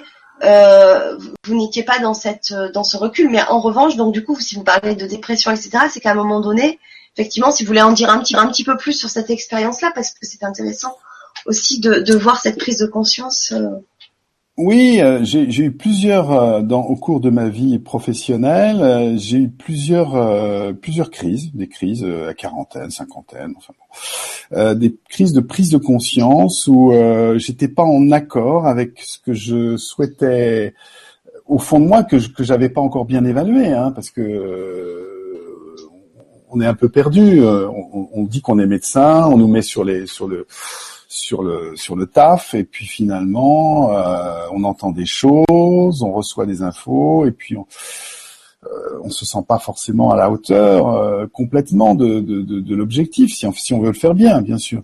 Donc euh, j'ai eu plein de crises de conscience où j'étais où j'étais pas bien j'étais j'étais marié à l'époque avec mon ex-femme et c'est vrai que le soir je rentrais il fallait plus me parler j'avais besoin d'un sas, euh, de manger seul. Euh, et, et, et, puis, euh, puis à la, à la, fin, bon, on n'a pas pu, le, le, couple n'a pas pu se, se, continuer parce que effectivement, je, je, je, j'appréhendais pas bien ce métier, je l'avais pas bien appréhendé, mais, mais émotionnellement, il était trop trop riche, trop fort. Et si vous voulez, euh, je, je, il me fallait un temps d'intégration avant de reprendre la vie normale parce que ça, ça, ça, ça me déborde. J'étais débordé par mes émotions, quoi. Mais je savais pas le capter euh, à l'époque. Je savais pas le capter, je savais pas le gérer, je savais pas l'accompagner. Bien sûr. Voilà. Bien sûr. Euh, vous avez créé un centre, on en a parlé en tout début d'émission centre Théopie. Alors même Théopie qui a tout un, toute une signification, une origine. vous allez nous expliquer tout ça parce que je pense que c'est important d'en parler. Absolument, absolument. Je, je, donc comme je vous le disais tout à l'heure, je suis euh, dans un groupe de thérapeutes depuis quatre ans euh, avec euh, un guide qui s'appelle Caroline Lovia. Et Caroline, grâce à grâce à elle, j'ai pu, on a pu trouver ensemble ce nom que j'aurais probablement pas trouver seul. Et ce nom, euh, ce nom est intéressant parce qu'il a, plusieurs, euh, à plusieurs titres. Euh, dans Théopie, il y, a, il y, a, Théo comme Dieu et Pi comme thérapie. Donc, on voit, on voit très bien qu'il y a une volonté de, de, traiter dans la spiritualité les patients, c'est-à-dire dans l'accueil, dans le, dans le respect de leur globalité. Mais il y a aussi le mot Hopi, le mot Hopi qui est euh, qui est un peuple indien dont je dont avec qui j'ai j'ai une affinité particulière parce qu'ils sont ils sont considérés comme des gens authentiques. Dans, dans, dans, dans les tribus indiennes, il y a, il y a chacun a des qualités particulières, ils ont des vertus qui, qui portent, que chaque peuple indien porte. Et là, c'est l'authenticité, ça, ça me touche beaucoup. Donc, euh, il y a tout ça dans ce mot. D'accord. Alors, à quoi consiste ce centre? Alors, ce centre. Quel est l'objectif L'objectif. Alors, ce centre, en fait, c'est c'est un centre. Nous sommes euh, six thérapeutes pour l'instant, mais si d'autres veulent, veulent nous rejoindre dans le même esprit, c'est volontiers que je les accueillerai parce que c'est le but du lieu, c'est-à-dire euh, de partager un, un centre, euh, une clientèle, un esprit euh, et des, une expérience qu'on que chacun a de son côté, mais qui peut être commune sur euh, sur sur d'autres euh, sur des projets. Euh, on, crée, on a créé par exemple des, des, des, des, textes communs, des flyers, etc. Donc, ce sont des thérapeutes qui ont qui ont, qui, ont chacun une vie spirituelle, ça, ça les regarde, et ça, mais, mais ils sont chacun engagés dans, dans, dans la spiritualité. En même temps, ils prennent du temps avec les patients ça, ça c'est ça que c'est aussi une demande que j'ai que j'ai faite, c'est-à-dire qu'on vient pas euh, pour un quart d'heure, les gens euh, prennent du temps et ils ont une vision globale. Donc il y a ces trois facteurs là qui sont très importants. Ensuite, il faut qu'ils puissent euh, se, se, relier aux autres parce qu'il y a déjà un groupe existant. Il faut pouvoir se avoir un caractère assez ouvert pour pouvoir partager. D'accord. C'est euh, des thérapies différentes. Alors euh, oui, on est deux ostéopathes crâniens. Donc comme je vous le disais, il y a mon maître qui m'a enseigné, qui m'a qui m'a fait l'amitié et, la joie de, partager mon lieu. Donc pour moi, c'est presque un honneur de, l'avoir avec moi. Euh, il y a une, un médecin qui, est, qui fait de l'hypnose, qui est de très très grande qualité. Et puis un, un, psychanalyste transgénérationnel, donc qui est un garçon très très très très intéressant parce qu'il a une, il est très profond et très spirituel. Euh, euh, une, une shiatsuki, donc euh, Lolinda, qui partage euh, avec moi l'enseignement et qui, qui, qui, donne tout son cœur dans, dans son métier et, qui fait beaucoup avec beaucoup d'amour et qui est très reliée. Et puis euh, une psychologue clinicienne qui aussi a une vie spirituelle et qui, qui démarre aussi avec nous, Ileana voilà, qui, qui, qui, qui, démarre cette année, qui a, qui a, démarré cette année avec nous. Voilà, donc le, c'est un groupe voilà de, de, six personnes. Voilà, donc je suis, je suis fier et, donc nous, nous, avons un cabinet avec il y a trois cabinets dans ce lieu avec deux salles d'attente. Donc euh, voilà, ça ouvre l'espace pour des gens qui veulent démarrer ou qui ont déjà une clientèle et qui s'inscrivent dans dans, dans, ce, dans, dans, ce, dans, un, dans ce projet commun quoi. Bien sûr, avec la même euh, on va dire un peu philosophie. Ah, ah c'est absolument, c'est important. Hein. Je, je, sais que à un moment donné, je, problèmes financiers, etc. Et, et mon ami est, maître de, euh, qui, est, qui, est, stomatologue, il me dit Est-ce que tu veux un dentiste? J'ai un dentiste qui veut venir avec nous. Je dis non, euh, dentiste, ça me va pas, quoi. C'est pas dans l'esprit euh, de que je veux donner au lieu, même si si euh, ça serait intéressant financièrement euh, qu'ils viennent il n'est pas question de, de, de, de, perdre mon axe et de, de, choisir de nouveau la, la, la, la les thérapies euh, prennent le, qui prennent pas en compte le, tout. Oui, bien sûr. Même si on a besoin des dentistes. On a besoin des dentistes et moi-même je vais chez le dentiste. Sauf que ce lieu est un lieu euh, un peu à part, où euh, c'est un lieu un peu sacré. Pour moi, c'est un temple. Hein. c'est comme un temple. On, on, se prend soin de, de il, y a, du monde minéral, du monde végétal, du monde animal qui traverse ce, lieu, mais aussi on, purifie les salles euh, et, on fait un travail de, nettoyage pour que il n'y a pas de miasme qui reste après les patients et qu'on puisse avoir un lieu euh, sacré pour, pour pouvoir échanger. Bien sûr. Alors je rappelle que vous pouvez avoir euh, un peu plus de renseignements sur le centre euh, Théopie. Euh, on a mis le lien sur la présentation de la vidéo. Donc en dessous de la vidéo, vous avez la, présentation du docteur Alimi et vous avez les liens de son site internet personnel et le lien du, centre Théopie. Vous avez des photos, vous avez des présentations de différentes, des différentes thérapies et du centre en lui-même. Voilà. Super, super, super. Merci. Merci à vous de partager j'ai, envie, pour ce J'ai envie, on est presque sur la fin, mais j'ai envie de, de, partager avec vous une histoire, euh, une histoire euh, qui, qui, montre euh, le décalage. Est-ce que je peux ah oui, bien sûr. Après, on passera aux questions parce que il y en a, il y en a des très intéressantes, euh, voilà. Mais allez-y, bien sûr. Parce, que, parce qu'au fond, tout ça est très sérieux, mais je ne suis pas que que ça. J'ai d'autres facettes. Euh, je voulais, je voulais raconter l'histoire qui montre bien le décalage entre le, les, médecins et, leurs patients. Euh, c'est un, un, patient qui va voir un médecin et, et, il, dit docteur, docteur, est-ce que vous avez reçu mes résultats de, de biopsie? On a fait une biopsie dans ma peau et euh, euh, j'attendais les résultats. Est-ce que les résultats? Alors le docteur, il prend un air sérieux et puis il fait euh, oui, j'ai reçu. alors c'est quoi? C'est difficile à dire. Ah bon, c'est difficile à dire? Comment ça, c'est difficile à dire? Oui, c'est difficile à dire. Ah mais c'est grave, docteur. Je peux pas dire ça, mais c'est difficile à dire. Alors il dit mais c'est quoi? C'est de quoi il s'agit?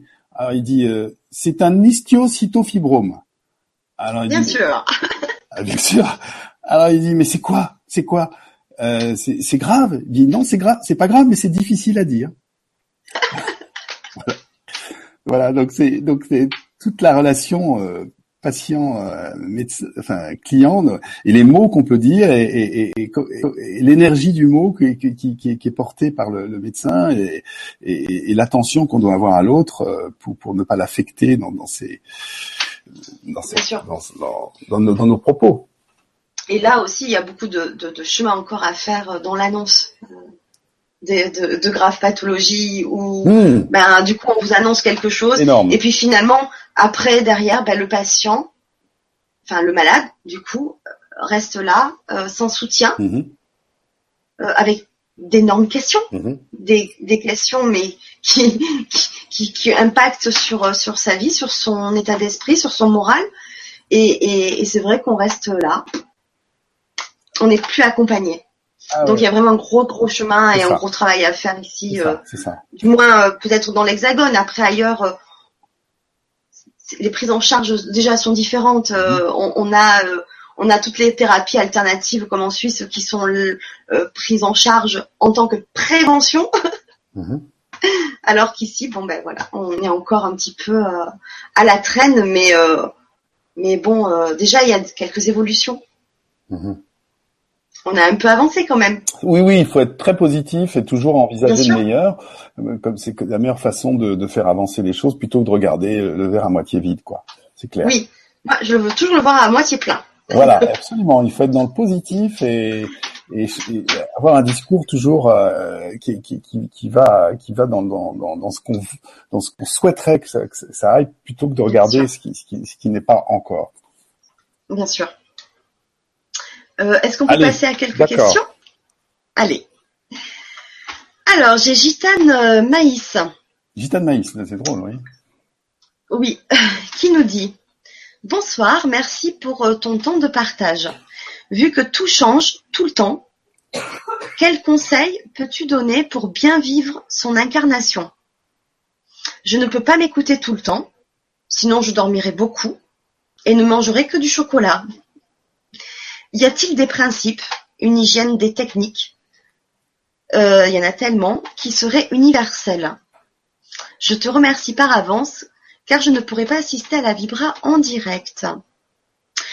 Alors il y a une petite suite à Gitane Maïs euh, par rapport à sa question, enfin c'est peut-être une autre qui se rajoute, et pourquoi jusqu'ici, pour certains, les infos de l'inconscient passaient par le corps, puis le corps au conscient et pas directement au conscient Un test, un point d'interrogation.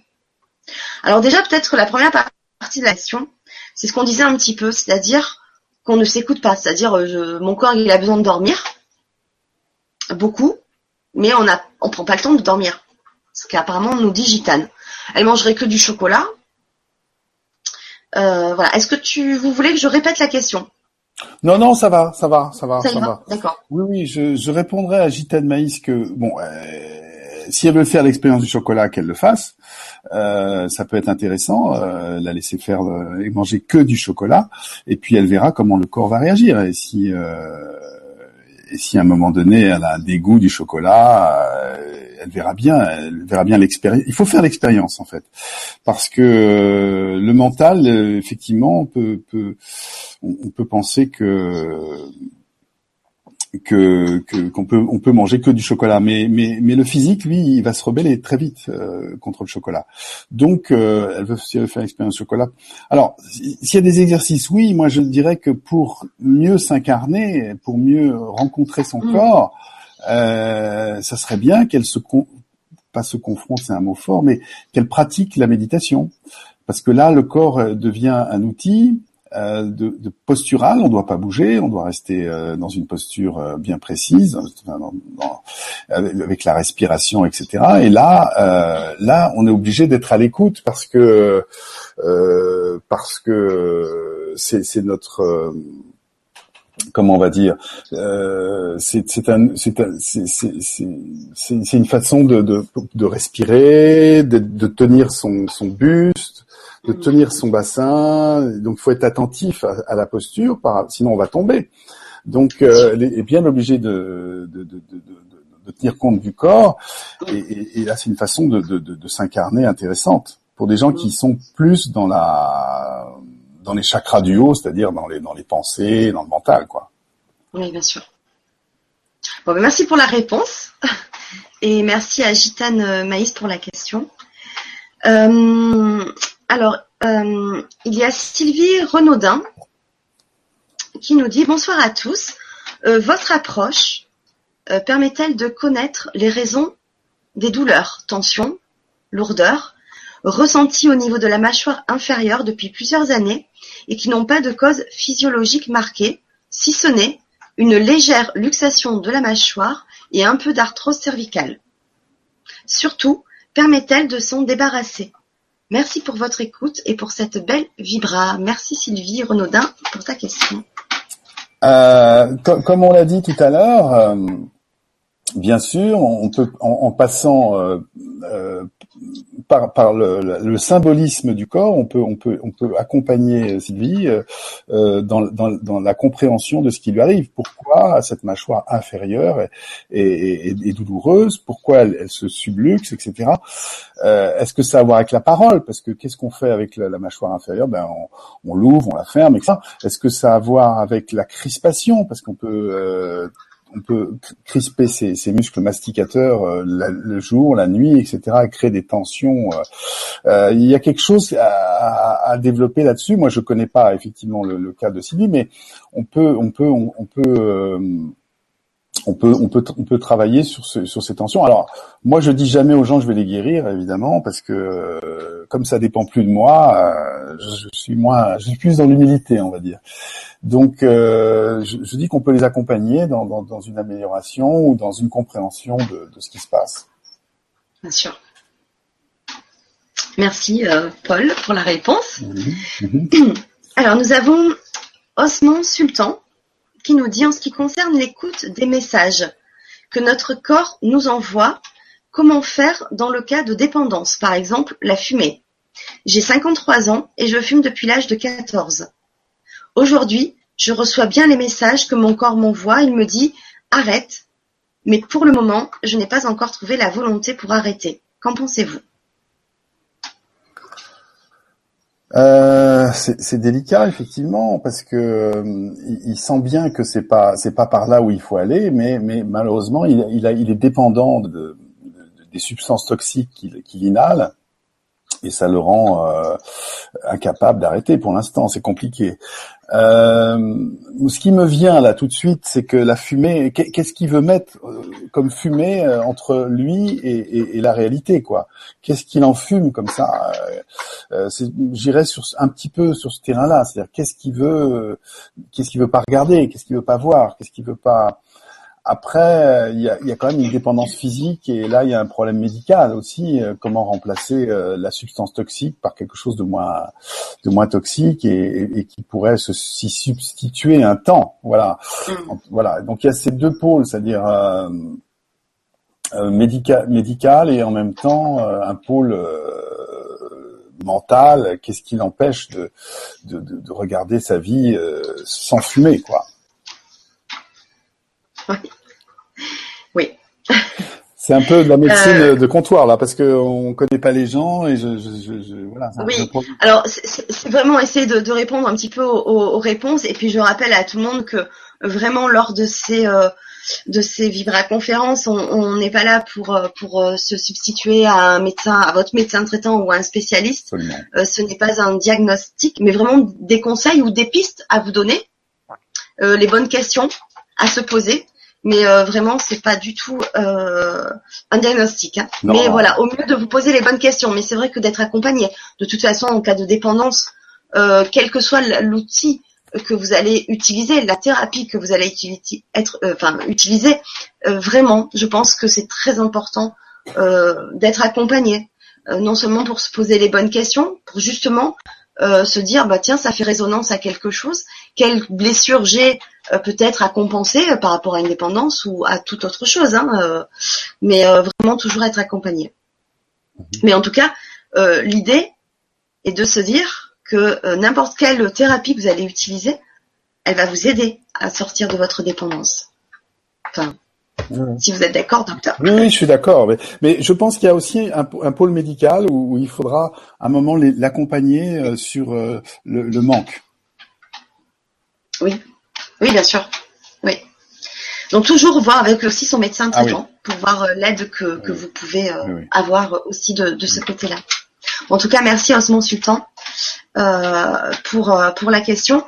Euh, Osman Sultan nous pose aussi une question, mais qui revient aussi à plusieurs reprises. Euh, donc je, reprends sur Osman Sultan qui nous dit bonsoir, merci à vous tous pour cette Vibra conférence. Euh, j'aimerais vous poser une question. Quelle différence y a-t-il entre ostéopathie et éthiopathie? Merci. c'est vrai que la question revient quelques fois. quelle est la différence avec l'éthiopathie Si vous, oui, oui, je, si vous connaissez la réponse, docteur. L'éthiopathe se consacre uniquement à, à, la colonne vertébrale. En fait, il, il ne, ne s'intéresse peu ou pas aux, membres, euh, aux jambes, aux bras, etc. Il se concentre, il, pense que tout vient de la colonne et en réglant la colonne vertébrale, euh, l'ensemble sera régulé. Euh, alors que l'ostéopathe, lui, n'a pas de, de limite. Il, peut traiter un pied, un genou, etc. voilà. D'accord. Merci Paul. prie. Alors nous avons euh, France Savouret qui nous dit euh, merci pour cette grande sincérité docteur, cette grande ouverture sur la vie et votre reliance avec l'univers. Cela fait du bien à entendre. Wow. Ben merci euh, France. Merci France. merci France. Alors on avait aussi une autre petite comparaison euh, alors c'est plus avec euh, avec l'éthiopathie, mais c'était avec euh, la chiropractie. Mhm. donc c'est Patricia Patou qui nous, qui nous dit bonsoir Fanny et docteur Alini. J'ai été suivie par un chiropracteur. Que pensez-vous de cette pratique? Merci. Bonne soirée, Patricia.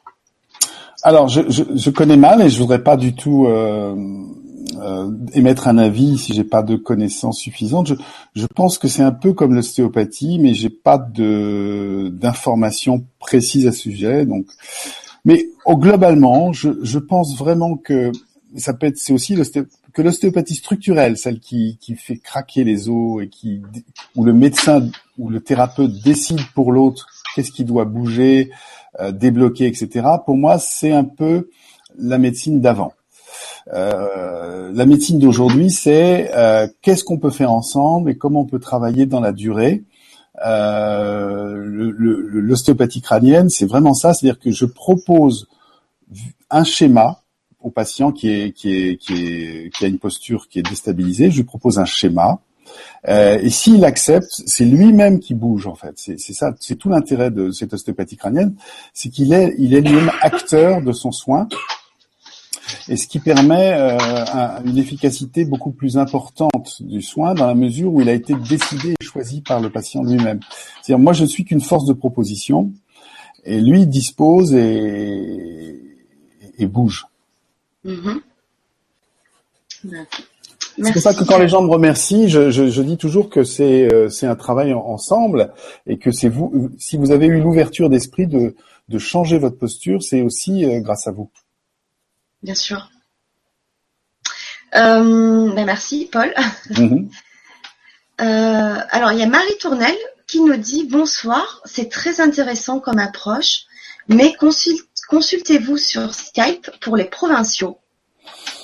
Pourquoi pas Tout à fait. Écoutez, moi, je suis ouvert à, transmettre. Euh, j'adore ce que je fais. J'ai un plaisir fou à, le faire, et pourquoi pas Pourquoi pas il faudrait qu'on se retrouve sur le sur le par mail et puis trouver des un temps où on pourrait on pourrait effectivement se pourquoi pas. Mm-hmm. Alors il y a euh, Jacqueline euh, Borderon qui réagit sur les dentistes. Alors on avait fait vraiment une toute petite parenthèse sur ça. D'accord. Mais alors il y a une, une, une, une réaction, moi je vous la lis. Oui. Donc c'est Jacqueline Borderon qui nous dit désolé, votre vision des dentistes est fausse. Euh, certains s'intéressent à la globalité de la personne dans leurs soins. La dentition, forme, dents maladie, disparu, état, donne de précieux renseignements sur tous les plans physique, mental, psychologique, émotionnel. Pourquoi les dents ne sont-elles pas pour vous une partie du corps qui parle autant que les autres? Ah non, non, j'ai pas dit ça. Je, dis que je ne suis pas prêt aujourd'hui à accepter un, dentiste dans mon centre, un dentiste traditionnel. Alors, par contre, si quelqu'un s'intéresse vraiment à, à, la globalité, je suis tout à fait ouvert à le recevoir. Après, il y a le problème du bruit aussi, parce que ça, c'est un peu un peu un inconvénient dans un centre. C'est le dentiste, c'est la fraise, etc. Donc ça, ça pourrait être un inconvénient. Mais mais s'il est ouvert à, à à, compréhension de la globalité. Au contraire, ça m'intéresse beaucoup. Et moi-même, j'ai un des schémas sur le symbolisme des dents que je peux utiliser de temps en temps. Oui, oui. Non, non, c'est. Non, non, je, je, je, pense pas que les dents soient soient soient coupées du reste du corps et qu'elles ont moins d'intérêt que, que, tout est dans tout en fait. Hein. Oui, tout tout est lié. Absolument. Tout est lié. Mais voilà, bon, c'était bien de, de, remettre dans son contexte parce qu'on n'a rien contre les dents. Ah, pas du tout, moi-même. Absolument rien. Et que j'adore et ça se passe super bien. En tout cas, je remercie Jacqueline Bourderon parce qu'elle donne une petite précision pour Osman, euh, qui nous dit euh, donc Osman sur le grand changement. Prochainement, il a un travail sur les addictions avec Corinne Lebras. Oui, Corinne Lebras. Donc c'est vrai que vous retrouvez tout le programme de, des autres chaînes du Grand Changement sur euh, la web TV du Grand Changement, Changement TV, et Corinne Lebras qui fait des soins. Euh, partie du corps. Donc voilà, apparemment, prochainement, c'est sur les addictions. Donc Osman, voici l'information. Merci Jacqueline Borderon pour l'information. Voilà. Euh, est-ce que vous voulez rajouter quelque chose, euh, docteur? Oui, je voulais vous remercier énormément pour euh, le temps de parole que vous m'avez donné. C'est un temps rare dans ce dans ce monde qui est un peu univoque, un peu avec la pensée unique. Donc, merci de donner la place à, à d'autres voix. d'autres voix qui sont différentes et qui permettent à des gens qui sont isolés ou, ou qui pensent qu'il n'y a qu'une façon de soigner, une ouverture d'esprit et une autre possibilité pour, euh, pour le soin. Donc merci de ça, parce que euh, parce qu'il y a un égrégore collectif très très fort, très puissant, euh, qui, pèse, qui est pesant sur le, le, sur les personnes. Et si on reprend pas son pouvoir de, de, personne euh, pour, se soigner, comme on a envie, on est prisonnier d'un système euh, de remboursement des soins, de, de médecins traitants, de filières, etc. On est embarqué dans dans quelque chose qu'on n'est pas forcément d'accord. Euh, et, donc on, on, de nouveau infantilisé et on reprend pas son pouvoir. On est perdu dans, le système et, euh, donc merci, merci à vous de, et, à la, chaîne Le Grand Changement d'offrir ces temps de parole de liberté et d'ouverture.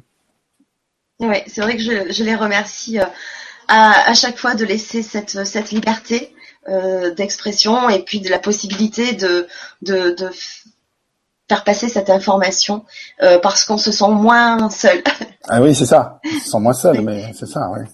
Et je remercie à chaque fois aussi les intervenants. Donc je remercie encore une fois merci, euh, euh, Paul pour pour le temps que vous avez pris, hein, parce que mhm. vous êtes assez pris par votre travail. Mhm. Et en tout cas, merci d'avoir pris le temps pour faire cette cette belle vibra qui m'a vraiment rendu en joie et le temps de prendre de prendre le temps pour, pour répondre aux questions. c'est vrai que souvent après le direct, on peut revoir l'émission en replay. Donc il se peut que des questions se, rajoutent euh, à la vibra de ce soir. Donc je vous tiendrai informé, comme ça vous pourrez répondre euh, à tout le monde euh, personnellement. voilà, donc en tout cas un grand, grand merci. Donc je vous rappelle que vous pouvez retrouver donc les liens du, docteur Paul Alimi sur le site du Grand Changement. En dessous de la présentation, vous avez les liens directs de son site internet et du centre Théopie. Voilà. Donc pour notre prochain rendez-vous, alors je vous retrouve euh, la semaine euh, du 11 octobre. Je n'ai plus la date en tête, j'en suis désolée, mais très vite je le mettrai sur le site, euh, sur YouTube et sur le site du Grand Changement, sur LGC6, sur Facebook. Je recevrai Philippe Sorstein, radiesthésiste, magnétiseur. le titre de la Vibra conférence sera Les liens entre euh, la cabale, les anges gardiens et les chakras. Voilà, je pense que ça va être encore un très bon moment à partager. Voilà. Euh, est-ce que vous voulez rajouter quelque chose, docteur? Non, Fanny, merci à vous et merci aux auditeurs de d'avoir pris le temps d'écouter.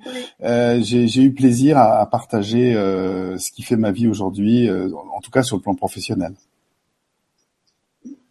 Merci beaucoup, merci à tous ceux qui ont partagé cette Vibra Conférence en direct. Merci à tous ceux aussi qui vont le regarder en replay.